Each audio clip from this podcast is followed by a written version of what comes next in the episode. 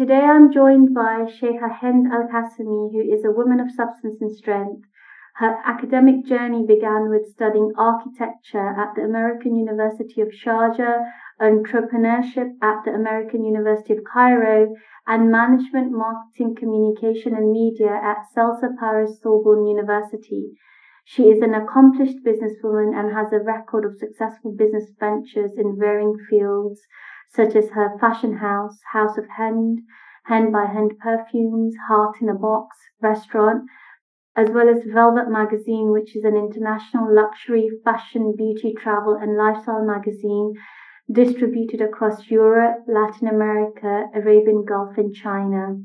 Sheikha Hend is an Emirati royal and she has been on the advisory board at CFD Dubai as well as being a patron of International Dubai Fashion Week alongside being a member of the Sharjah Chamber of Commerce Sheikha Hend actively takes part in philanthropy efforts and is a staunch advocate for human rights causes. Her voice has been prominent in addressing global injustices. She is the author of the internationally acclaimed Black Book of Arabia, which in essence documents the human form and stories at all levels.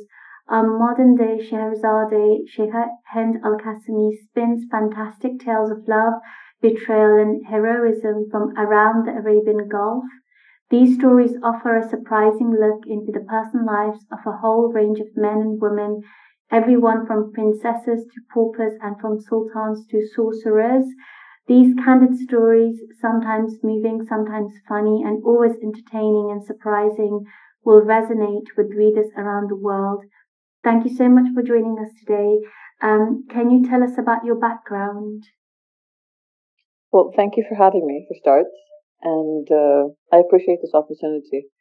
Um, my background, well, you mentioned everything like a CV, uh, except that I just started this year studying law at Paris Pantheon Assas University, and uh, it's my first year, so I, it's uh, it's a bit overwhelming. But I think I think everyone needs to understand, especially if you're if you're a supporter of people, you need to understand law so you can better protect people. So this is my latest uh, adventure, and so far so good. That's I, uh, fantastic. Uh, the last uh, two years, I've been kind of on a hiatus. I've been a, a kind of on a vacation actually. Uh, being a mother, I have a new baby boy, and he's almost two years old, uh, the apple of my eye, and I was also busy working on my Arabic book. It's basically the Arabic version of the Black Book of Arabia, but in Arabic I called it um, Al-Dhil al-A'waj, which means the bent rib, because a rib isn't a straight bone like the like the hip uh, or the femur. I mean, I mean, like the hip bone. It's or, or it's uh, it's a it's a circular bone. so I called it the bent bone, and uh, it's been out for almost a month. So far, so good. And uh, I'm um, so yeah. So that's that's something I was working on, and uh, now I'm. Uh, so it's. I think. I mean, we we we we were told as children that uh, education is a journey from whence you are a child until the day, uh, from from the cradle to the grave. So I'm still on my journey and I'm enjoying it so far. Other than that, I'm uh, pretty much uh, painting, painting away at home, and I'm working on a new project where my paintings are sold for uh, an orphanage charity in Gaza. But we're still in the preliminary stages, so let's see how that works out.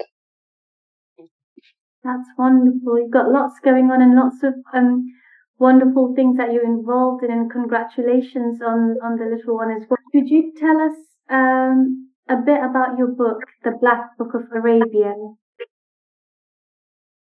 Well, the Black Book of Arabia, whether you choose to read it in English or in Arabic, the Arabic version is a little bit longer because I looked at the criticism I received in English and I tried to correct it in the English in the Arabic version. So the Arabic version is actually longer It's, uh, if you want, like the English version is something like 200 pages. The Arabic version is 400 pages. So, uh, so that's what I've been working on. And, uh, so I, I, like people said, we want more details. I mean, it is a short story book and it is true people, like real people with their stories telling their part, like their, their part of the story. And then I decided maybe I should explain more because when you need to add more details, um, you have to stay truthful to the story. So I began ex- expressing the the country's laws, the country's uh, uh, norms and culture, uh, taboos, and I began explaining the mentality of the characters. So I kind of um, added more details to add more context to the narrative, which is what I did. And so far, so good. So I've been hearing a lot of uh, positive responses. So I think my my my my two years of labor on the book did, didn't go to waste, and I'm happy for that. Uh, the book basically speaks of like there's one woman from Yemen, and she sells her kidney. I don't want to ruin the story, but she thought that by selling her kidney, she could start her new life. She could marry her fiance, use the money to start to, like, to basically um, buy herself a new home or rent herself a new home, get her mother a washing machine, um, you know, um, like clothes her father, like, like, uh, um, you know, basically fix her life. That's one story. Another story is of a girl going blind on her wedding day. And uh, there was no apparent reason. But the scary thing is, is that each and every crazy story in the book is actually true. And every person in the book is, uh, is, is, is real. Flesh and blood and circumstances and, and madness and how, and how basically uh, God, God gave them a problem and the, everyone chooses to solve it in his own style and way. And uh, how they react is what makes the story so um, so mad. Um, have you read the book? I've actually started reading the book, so I'm uh, in the initial stages, but fascinated, absolutely fascinated by uh, by the the, beginning. Um, so, and they're very interesting. And the way you write as well, it's very captivating. And there's, and, and I know, and I believe it's true because so much happens in real life and the way you write as well, it's, it's all these events that are happening and you can kind of, you're just mesmerized by it. Um, so I wanted to actually ask you, how did you conduct research for this book and find these stories? Well, some of the stories are, are basically famous stories uh, that are covered by the media and press in the Arabic papers, but not obviously in the English papers because uh, uh, usually, um, I mean, some of these stories usually come from um, like we, we, we in, in the Arab world, it's not it's not uncommon to hear of someone commonly say, "I sold my kidney." I mean, there's there's a village in Afghanistan called the One Kidney Village. And I wanted to mention that in the story, so I did. Because people need to know this that sometimes people are so poor, they begin selling pieces of their flesh to survive. And they sell it for peanuts. I mean, it's, and the thing is, a lot of these people suffer because of what they did physically and uh, health wise. I mean, they don't do it because uh, they they want to have fun or because um, they they like they want to. Some of them do it because they need to eat. They need to feed their starving family. It's so sad that that people are reduced to that. And in some countries like uh, Afghanistan, where they're not even allowed to leave anymore the country, it's a situation. It's because it's real. I mean, can you imagine being for the, the only way for you to feed your family because you can't find work? Unemployment is so high, nobody wants to hire you. the only solution you see in front of you is to sell pieces of your body. I mean, to, because your your family is starving to death. So I wanted to mention that in the book, and but just only a small part. So in the Yemeni story, I mentioned the story of the Afghanis because I find that the Afghanis and the Sudanese are forgotten in this world plight. I mean, maybe I should have worked in a humanitarian company because I find myself um, genuinely involved in trying to help these people because they, they've been suffering for years and they don't know what to do. And no one no one wants to help them. So the least I could do is just mention their situation, which I have. Very heart wrenching and, and thank you very much for doing that and, and being a staunch advocate for them. Um, the stories in the Black Book of Arabia are very poignant. What impact did they make on you as a human being? I mean, um, they they humble you. It teaches you to listen. It teaches you to to learn from people. I mean, you look at people and what they do with their lives. You look at people and how they react. I mean, materialistic things don't mean as much anymore. Before you'd be like, oh, I'm I'm saving up because I want to buy my buy this Birkin or buy this watch. It becomes secondary. I mean, I mean, before I would lose sleep because I'd say, "Oh, I'd like to buy this and buy that." Now I'm I'm more focused on, "Oh, I need to raise funds for this orphanage. I need to do that." I mean, I mean, I'm no saint. I love my shopping and my manicures and pedicures, but it's. Uh, but now I, I feel like I've been uh, like. Uh, I think when you're older, um, the pretty things don't matter as much. It's more about the the things with meaning because that's what carry. What what you carry in your heart becomes more important than what you what you carry on your shoulders. Beautiful. What you've just said what you carry in your heart matters you know more than what what's on your shoulders. That's very poignant. Um, from an author's perspective what are the main themes emerging from these stories? Um, I, I, I, the thing is these are true stories are just stories that stuck with me I mean, originally I had something like 40, 50 stories, and I was in a meeting with Bloomsbury, and they chose these stories because they were the most poignant. They they they rung true with them, and they felt like the readers would be. In the beginning, when I first, when I first, when I was first published by Bloomsbury, I was over the moon. I was like, "Wow, I'm so proud of myself. This is going to be great." And um, so when I sold out in my first few months, I was thrilled, but they wouldn't uh, replenish. And I went to them and I gave them quite a hassle. I wasn't a good, I mean, I wasn't a quiet person. So I told them, hey, uh, since I'm doing so well, why haven't you replenished in the bookstores? They're like, oh, we'll replenish next year. I'm like, but people will forget the book. So I harassed them until they, they, they did a reprint and it was stocked again. And it was once again sold out. So I went to them a third time and I told them a second time and I'm like, hey, I'm sold out again. Why aren't you like re- re- replenishing? I mean, isn't this a good business?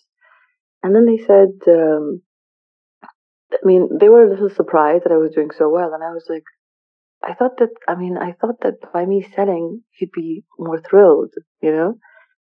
And, uh, and then I was like, hey, maybe we should publish it in Arabic. But they had the rights for something, I think, five years. So I had to wait several years to publish it. They weren't interested in publishing it, uh, publishing it in Arabic. And I was like, but the Arabs were going to like this. I mean, I really think they will. And they were like, no, the Arabs, I mean, Bloomsbury, I mean, somebody working there told me this. They were like, the Arabs are more interested in reading about books about cooking, about uh, horoscopes, and about dream interpretations. And the funny thing is, it's it's funny because when you go to the the national book fair that happens, people always have these three books in their shopping bag, but they also read other stories as well. and people like to eat. People people have. I mean, people are a little are a little superstitious about their dreams and and they and they need to understand like their interpretation of the dream, like what it means, and it's not such a bad thing. So, uh, so um, they were not interested in publishing it in Arabic. So in the end, I did it in Arabic, but uh, it took me a good two years because the translations. I mean, they would be, when you go to these companies, which were publishers, and I mean, I, I am no longer published by Bloomsbury, but uh, I I do not deny that in the beginning they were brilliant but I felt like they weren't so excited about me, which disappointed me. And I was like, but I'm selling so well. And um, they, um, so I, I broke off the partnership with them. But uh, they were very nice, and it just ended peacefully. And then I started publishing on my own. And when I wanted to publish the Arabic version, I did, but it took me. Ex- I felt like it was harder to do the translated version. Like when you start a store, when you start a business from scratch, it's actually easier because you you you develop it and just and, and it's easier to launch. But when you work on a translation of a book and then you expand it and you need it to be as truthful as it can as it can be to the original uh, original source, it it took me some time and I didn't have any help, so I had to check the the language. I had to check the. Uh, I had to find myself a new publisher which I did, Dar al and uh, so far so good. And I'm I'm due to be I'm doing a book fair in Egypt, which is the biggest uh, the biggest uh, uh, Arabic publisher in the Middle East in the Arab world, and I'm looking forward to it. This at, at the end of January. That's wonderful. It it sounds like you've been a real journey, and it's almost like um, life imitating art in a sense that where you've had these poignant stories of strength and courage, and then you yourself as a writer have faced these challenges to sort of turn them into opportunities and sort of now going to self publishing and leading on to more things. Um, do you have plans to continue writing? And what is next for you in terms of being an author? Um, yes, I I mean, I I enjoyed the journey so much. I I mean, the result doesn't matter even when you enjoy the journey this much. It makes it worth it. I uh, I have recently joined a, a, writing course with a famous writer called Ahmed Murad. He's Egyptian and he's written some famous uh, uh, books that have been made into movies. One's called The Blue Elephant, Part One and Part Two and one is called um, uh, Diamond Dust. And uh, he has three other movies. Um, two are actually in the making right now. So he knows what he's doing and he's doing so well. And I'm taking a course with him over two months in script writing. So maybe my next move is making it into a movie. So you never know. It's uh, I'm taking, I mean, I just took one class with him, and my next class is on the 8th of January.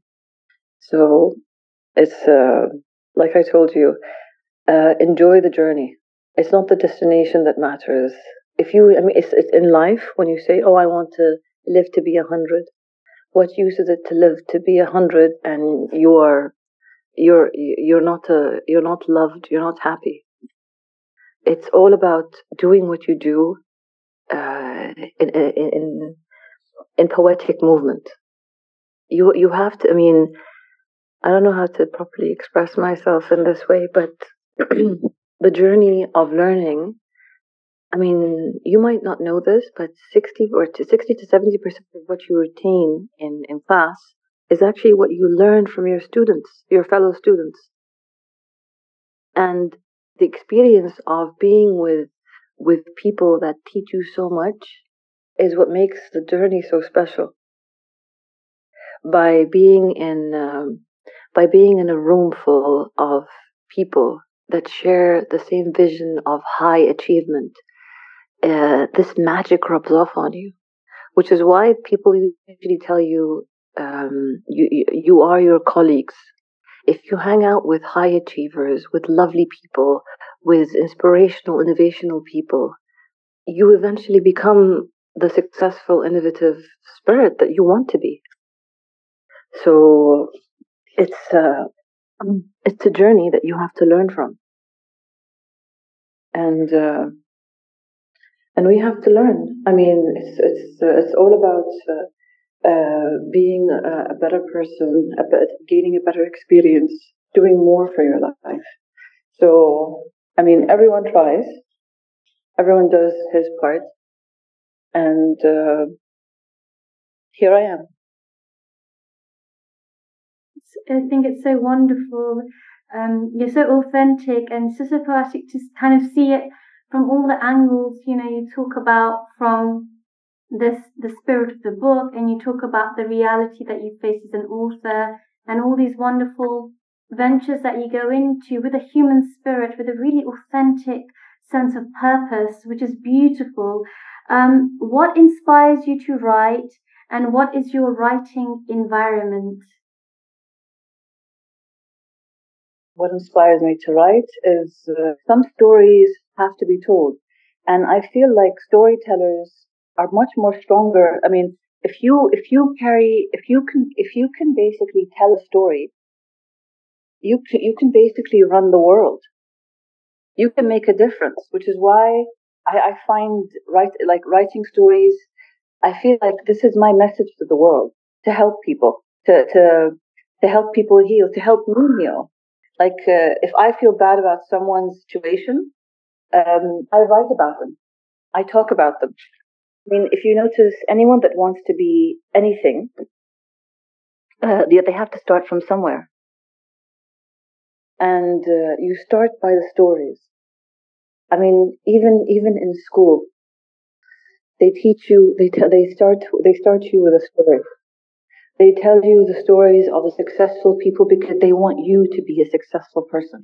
By recounting stories of important people, you become an important person in society, which is what I'm trying to do. I'm trying to help where I can by by by telling the stories of because notice these are all real stories.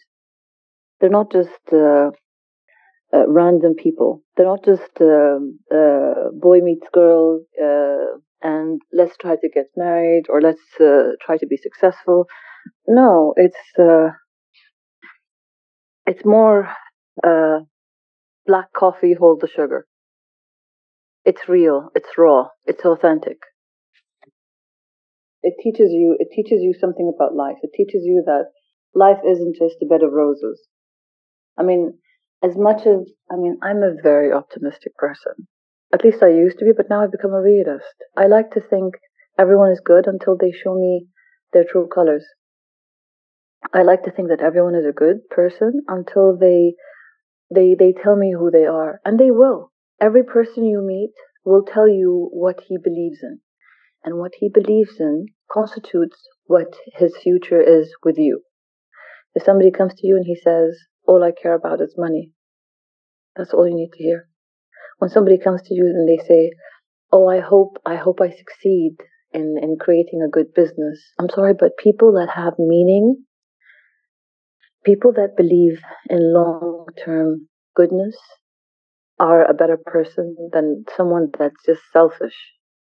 People, I mean, uh, and unfortunately, um, the world is encouraging the selfish norm where it's just me, me, me. Like say like uh, we we rise together. I mean, who wants to live in? Who wants to live as? I mean, I mean, I I met someone and he was telling me that oh, it's lonely at the top. An entrepreneur, successful entrepreneurs are lonely in the top. Like it doesn't have to be. You just have to. I mean, why would you lose friends because you want to be an entrepreneur? It doesn't make sense. I mean, you might prioritize your business, which is your right, but that doesn't mean that uh, that you lose focus of your own your own love. Maybe my maybe I will maybe I'm uh, I'm someone obsessed with being a successful entrepreneur, and there's nothing wrong with it. But I don't do it at the cost of stealing ideas from others. I mean, I introduced mm. one friend to another friend, and both are very good friends of mine.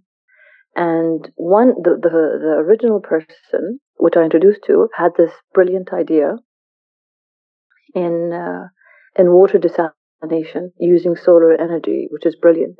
So when I introduced him to my other friend who has connections, I thought that they could partner and work together and you know figure out their figure out their way.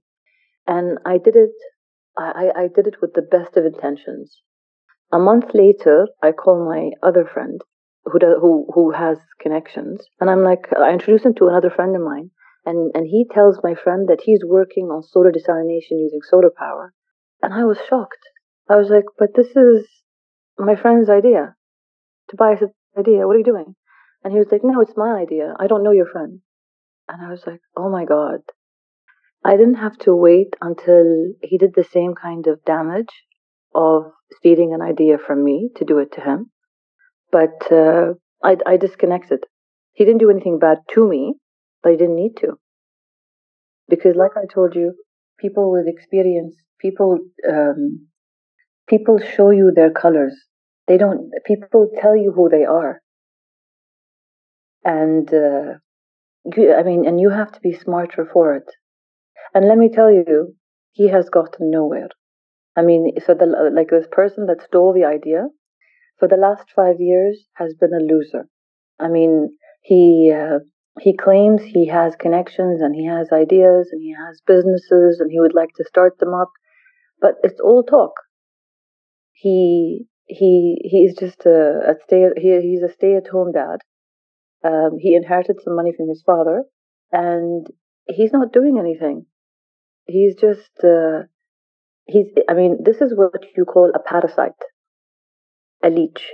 They basically steal your energy and run with it and they think that oh the idea is so brilliant i can steal it and run away and start it on my own you can't the first person when, at the age of 22 raised 75 million dollars.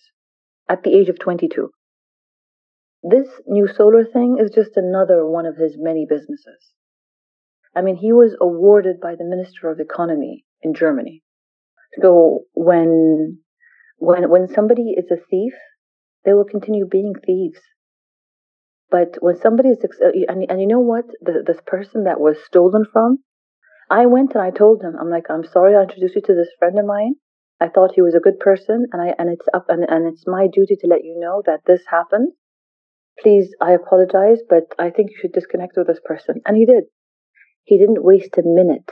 He moved on. Next. He has no time to hate. And I look up to this guy his he's just focused on his reality he's focused on his future which is what we should be i don't focus on putting people uh, uh, putting people in these imaginary concentration camps and hating on them and bullying them. No. I just go on. I forgive and i forget and, and i learn. I never forget i, I mean i i i uh, I, I mean i forgive for me not for them. Because if I if I hate is like carrying uh, carrying a piece of coal, a burning red coal. It hurts you more than it hurts them. I remember, I mean, I carry the scars to prove it and to remind myself of it every now and then. So in the future, if I ever meet someone, and let me let you know, NDAs mean nothing. Even copyrights mean nothing. This summer in America, I met a guy, and he was one of the inventors. He he basically invented a bunch of things because you know when you're a, when you're a creative person, you invent so many wonderful things, and you continue producing and creating so many amazing things. And uh, he copyrighted everything, and then he put it on the internet. And he was like, "I'm up for. I mean, I can partner. I, I'm, I'm raising funds." He didn't get funds. He got thieves. People began stealing his idea. And we're talking the big conglomerates. We're talking the biggest in America. And when he wanted to go and sue them, they said it's going to cost you $7 million. He doesn't have $7 million. Had he had $7 million, he would have started the company up without with it. So each, we have, we have to talk about these situations so we learn from them. And when you learn from them, you don't make them. Not just for me, not just for, not, not just for them, for me and you. So when you want to do a business and you want to succeed, you need to learn from these people their experiences. Like they're good and the bad. And please tell me the bad before the good. I mean, I, I mean, I'm talking to you because I know that ultimately you succeeded and you're in a good place. But tell me about the bad experiences so I, so I don't fall into these potholes on the way. And the thing is, a lot of these successful entrepreneurs they make it look like it's so easy because they like to flaunt the you know like to show off their big muscles and i'm sorry i mean i, I mean i appreciate it i mean i like your big muscles but uh, i like your i like the six number like the like the six zeros after um, another number in your bank account but can you tell me how you really started everyone started from their garage everyone started with the basics. Everyone started with a group of people that believed and were loyal to them. We're talking Apple, we're talking Amazon. They all started from the basic stuff. Even like, I mean, you look at uh, the subcontinent, like the Indian subcontinent, they have over 20, almost 30 unicorns a year. What does that tell you? I mean, you can learn from these people and then and then you look at the companies and happening in the Emirates, and then you look at companies happening in China. Look everywhere. Every everyone teaches you a lesson. Everyone is just so inspiring. And one thing, one thing each of these people carry. What I mean, every culture, every every market has its own thing, but they all persevere and they all go back to the drawing board and they're not scared to change everything from the root of the root. I mean, they go to the root of the problem and they change it. They go to the like. Uh, there's there's I mean there's open discussions. People don't people don't like to listen anymore. Everyone wants to hear himself talk.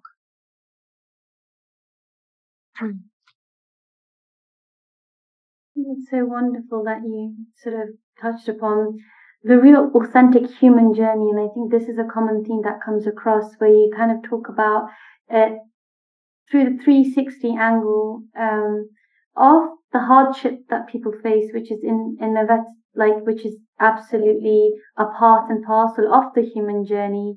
Um, you talk about the raw authenticity as well, which again um, adds to, to that beautiful journey of um, aspiration and success, but also making the right choice. Integrity is a theme that comes across, you know, in, in what you're saying as well.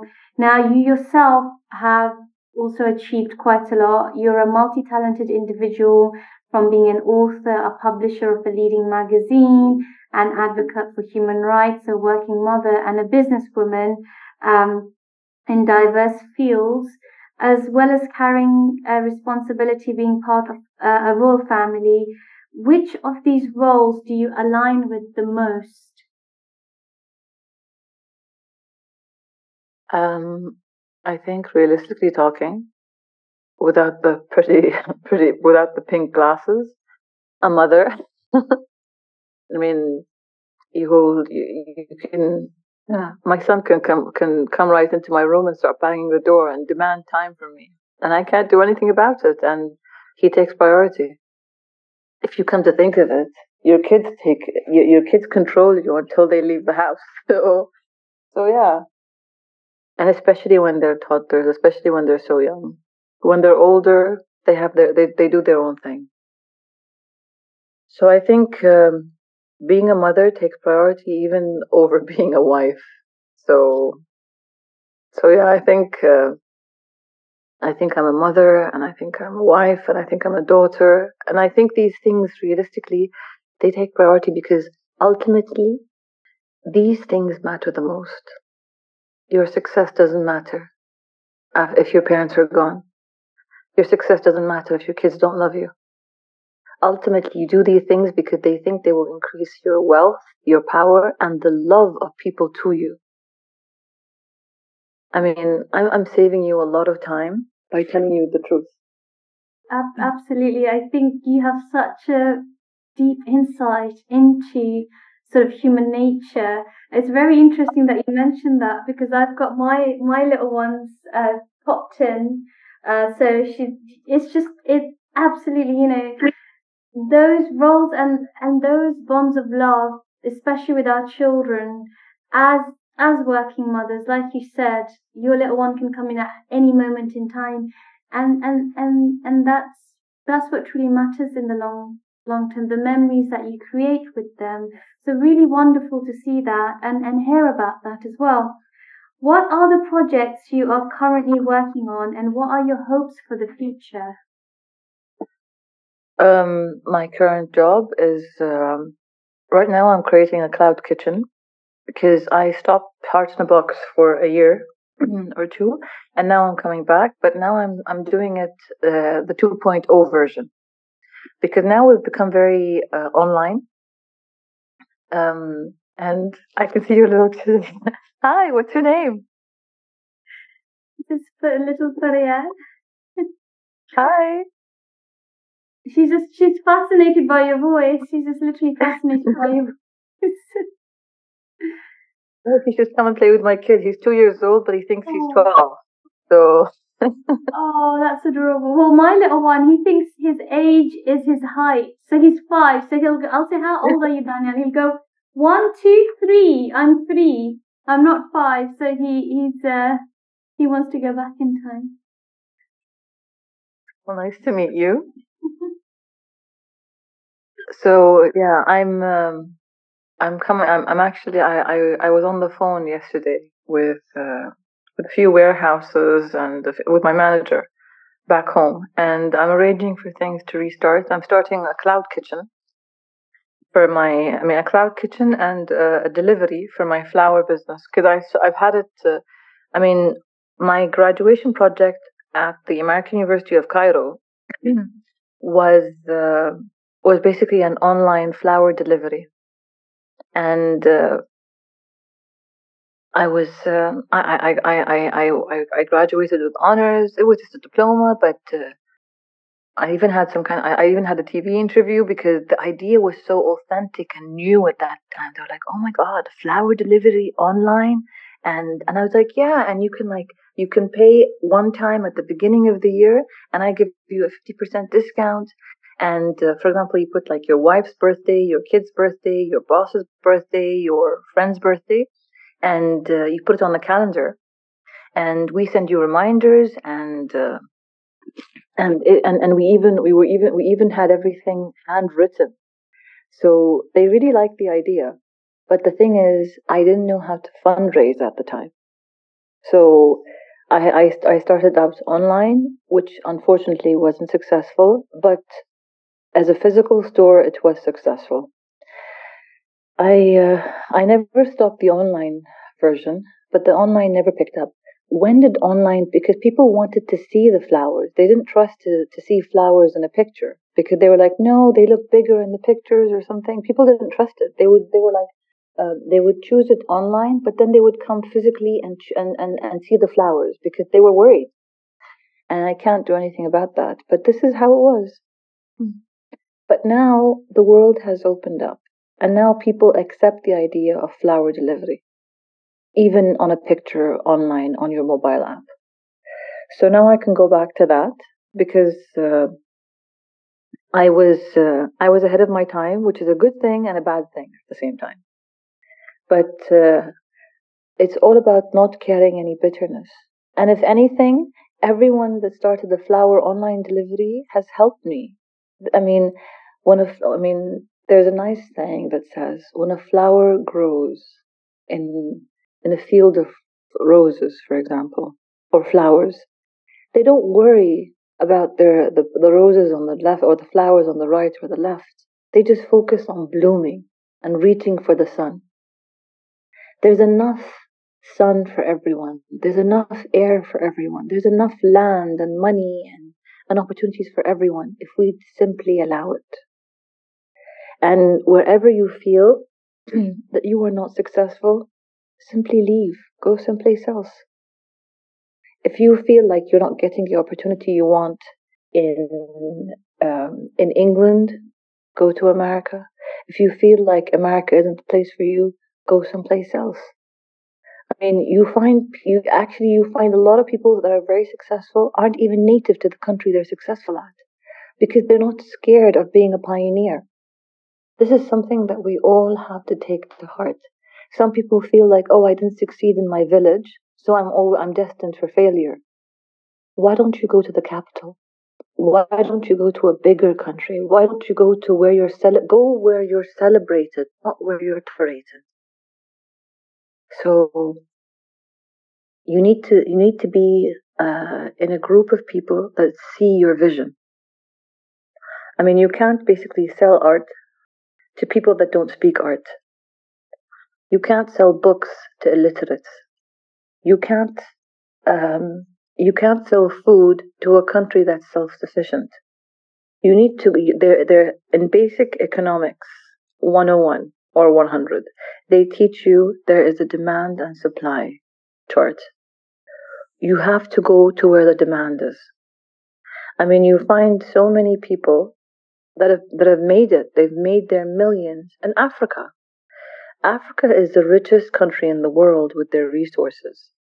But sometimes you will find an Indian or uh, or a white person in Africa because he has a good idea, because he understands there is a demand and he can supply it to a price that the customer will be willing to pay. What is demand? Demand is being ready, able, and willing to pay the price for the product you wish to purchase. Once you understand that, that's uh, that's literally half the book on economics. Find your customers. Hmm. There was a movie, and in the movie, they would say they, they, it was basically about. Uh, they would say, "In the field of dreams," I think, build it and they will come. You need to you need to basically create something so brilliant that people cannot deny it.